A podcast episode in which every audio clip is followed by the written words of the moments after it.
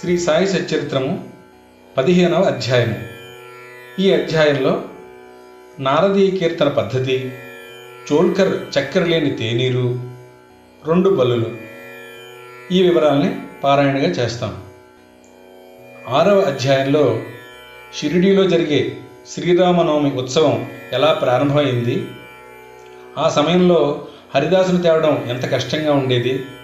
తుదకు ఆ పనిని దాసగణ మహారాజు నిర్వహించేటట్లు బాబా శాశ్వతంగా నియమించడం దానిని దాసగణ జయప్రదంగా నడుపుట అనేవి చదువులకు జ్ఞాపకం ఉండే ఉంటాయి.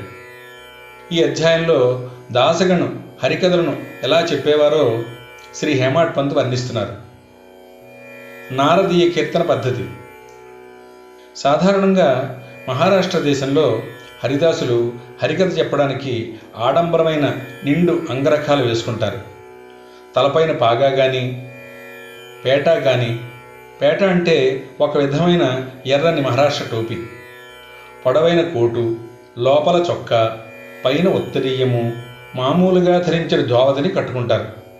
ఈ ప్రకారంగా దుస్తులు ధరించి షిరిడీలో హరికథ చెప్పడానికే దాసగను తయారయ్యారు. బాబా సెలవు పొందడానికి మసీదుకి వెళ్ళారు. బాబా దాసగణతో ఇలా అన్నారు ఏమో పెండ్లి కొడక ఇంత చక్కగా ముస్తాబై ఎక్కడికి పోచున్నావు? అన్నారు. హరికథ చెప్పుడుకు పోవుచున్నాను అని దాసగణం జవాబిచ్చారు అప్పుడు బాబా ఇలా అన్నారు దానికి ఈ దుస్తులన్నీ ఎందుకు? కోటు కండువ టోపీ మొదలైనవి ముందర వెంటనే తీసిపారేవి శరీరంపై ఈ అలంకారాలన్నీ ఎందుకు? వెంటనే దాసగను వాటినన్నింటినీ తీసి బాబా పాదాల వద్ద ఉంచాడు.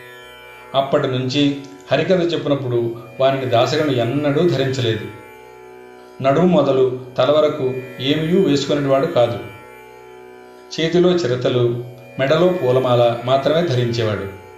ఇది మహారాష్ట్ర దేశంలో తక్కిన హరిదాసులు అవలంబించే పద్ధతికి వ్యతిరేకం. అసలు ఈ హరికథలు ప్రారంభించిన వారు నారద మహర్షియే. వారు తలపైని శరీరంపైని ఏమీ తొడిగేవారు కాదు.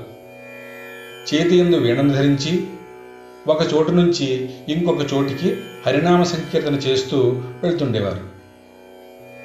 చోల్కరు చక్కెర లేని తేనీరు. పూనా అహ్మద్నగర్ జిల్లాలో బాబాను గురించి అందరికీ తెలియను కానీ నానాసాహెబ్ చాందోర్కర్ ఉపన్యాసాల వల్లను దాసగణం హరికథల వల్లను బాబా పేరు కొంకణ దేశం అంతా కూడా ప్రాకింది. నిజంగా దాసగను తన చక్కని హరికథల వల్ల బాబాను అనేకులకు పరిచయం చేశారు. హరికథలు వినడానికి వచ్చిన వారికి అనేక రకాల రుచులుండేవి.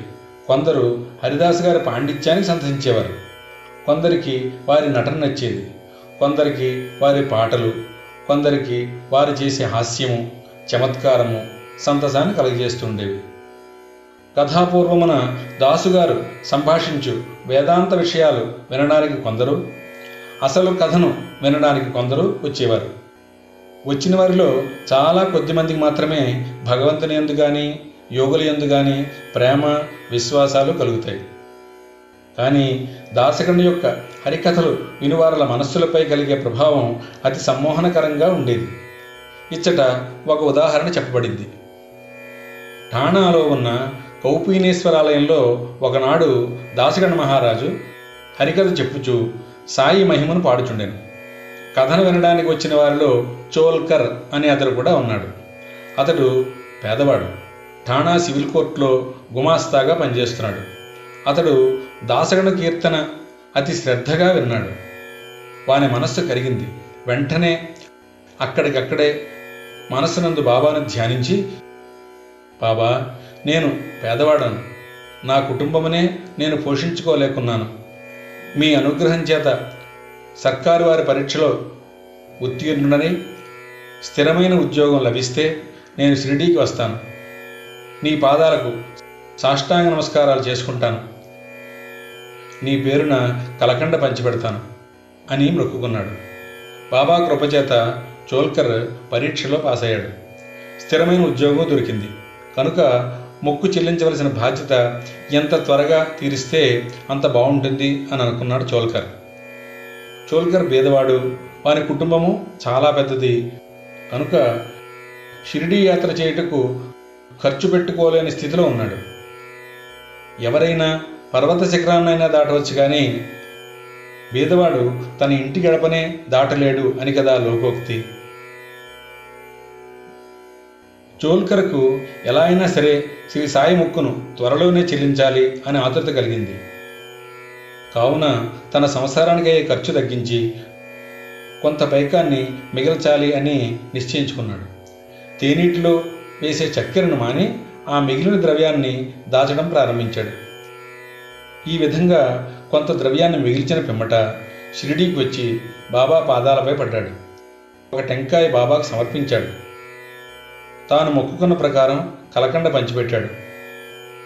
తన మనసులోని కోరికలన్నీ ఆనాడు నెరవేరాయని తనకు ఎంతయో తృప్తిగా ఉన్నదని బాబాతో చెప్పుకున్నాడు.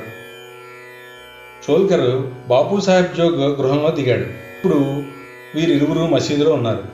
ఇంటికి పోటుకి వారు లేచి నిలువగా బాబా జోగును పిలిచి ఇలా చెప్పారు.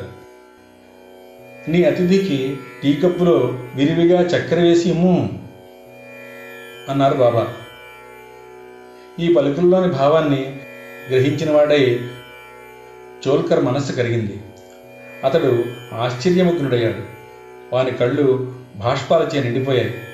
తిరిగి బాబా పాదాలపై పడ్డాడు. జోగు కూడా ఈ మాటలు విని టీ కప్పులలో చక్కెర ఎక్కువగా కలుపుట అని దాని భావం ఏమై ఉన్నా అని ఆలోచించాడు. బాబా తన పలుకులచే చోల్కర్ మనస్సునందు భక్తి నమ్మకాలను కలుగజేయాలని ఉద్దేశించారు వాని ముక్కు ప్రకారము తనకు రావలసిన కండ చక్కెర ముట్టినదనియు తెయ్యాకు నీళ్ళలో చక్కెరను ఉపయోగించకపోవుట అనే రహస్య మనోనిశ్చయాన్ని బాబా చక్కగా కనుగొననియు చోల్కర్ చెప్పారు. బాబా ఇట్లు చెప్పనుద్దేశించను.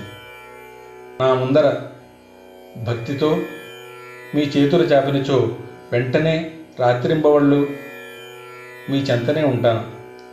నా దేహము ఇచ్చట ఉన్నప్పటికీ సప్త సముద్రముల కవ్వల మీరు చేయుచున్న పనులు నాకు తెలియను. ప్రపంచమున మీకు ఇచ్చవచ్చిన చోటుకు పోవుడు నేను మీతోనే ఉంటాను. నా నివాస స్థలము మీ హృదయమునందే కలదు.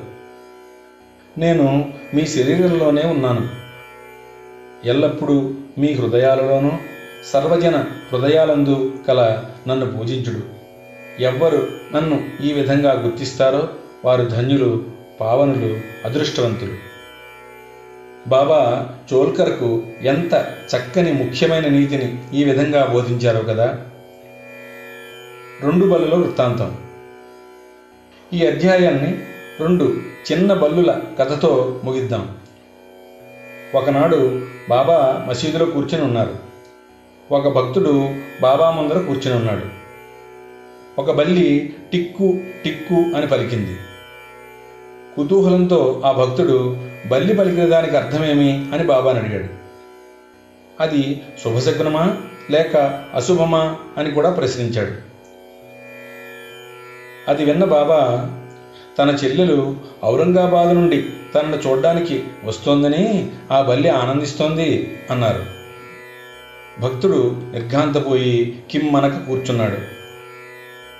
బాబా పలికిన దానిని అతడు గ్రహించలేకున్నాడు. కొంత తడవైన పిమ్మట ఔరంగాబాద్ నుంచి ఎవరో గుర్రంపై బాబా దర్శనానికి షిరిడి వచ్చారు. అతడు ఇంకనూ కొంత దూరం పోవలసి ఉంది. కానీ వాని గుర్రం ఆకలిచే ముందుకు పోలేకపోతోంది. గుర్రానికి ఉలవలు కావలసి ఉన్నాయి తన భుజముపైనున్న సంచిని తీసి ఉలవలు తీసుకుని వచ్చుటకే పోనప్పుడు దానిలోనున్న ధూళిని విదిలించాడు. అలా విదిలించినప్పుడు అందులో నుండి ఒక బల్లి కింద పడి అందరూ చూస్తూ ఉండగా గోడెక్కింది. ప్రశ్నించిన భక్తులకు అదంతయు జాగ్రత్తగా గమనించమని బాబా చెప్పారు. వెంటనే ఆ బల్లి తన సోదరి వద్దకు సంతోషంతో వెళ్ళింది. చాలా కాలం పిమ్మట అక్కా చెల్లెలు కలుసుకున్నారు. ఒకరినొకరు కౌగిలించుకుని ముద్దుడుకున్నారు గుండ్రంగా తిరుగుతూ అధిక ప్రేమతో ఆడుకున్నారు. షిరిడీ ఎక్కడ? ఔరంగాబాద్ ఎక్కడ? గుర్రపురవుతు ఔరంగాబాద్ నుండి బల్లిని తీసుకుని షిరిడీకి ఎట్లు వచ్చాను? ఇద్దరు అక్క చెల్లెండ్రు కలియుదురు అని బాబా ముందుగానే ఎట్లు చెప్పగలిగారు? ఇదంతా కూడా బహు విచిత్రంగా ఉంది. ఇది బాబా సర్వజ్ఞుడు అని నిరూపిస్తోంది. ఎవరైతే ఈ అధ్యాయాన్ని భక్తి శ్రద్ధలతో నిత్యము పారాయణ చేస్తారో వారి కష్టాలన్నీ కూడా శ్రీ సాయినాథుని కృప వల్ల తొలగిపోతాయి. బాబా నీ కృప వల్ల శ్రీ హేమాడ్ పంత్ అందించిన శ్రీ సాయి సచ్చరిత్రంలోని పదిహేనవ అధ్యాయాన్ని సావధానులమై పారాయణ చేయగలిగాం. ఈ అధ్యాయమందరి విషయములు బోధలు లీలలు సదా మా మనస్సునందు నిలిచి మేము వాటిని సర్వకాల సర్వావస్థలయందు మననం చేసేలా అనుగ్రహించి వెడుతున్నాము. సర్వం శ్రీ సద్గురు సాయినాథార్పణమస్తు. ఓం నమో శ్రీ సాయినాథాయ. ఓం శాంతి శాంతి శాంతి.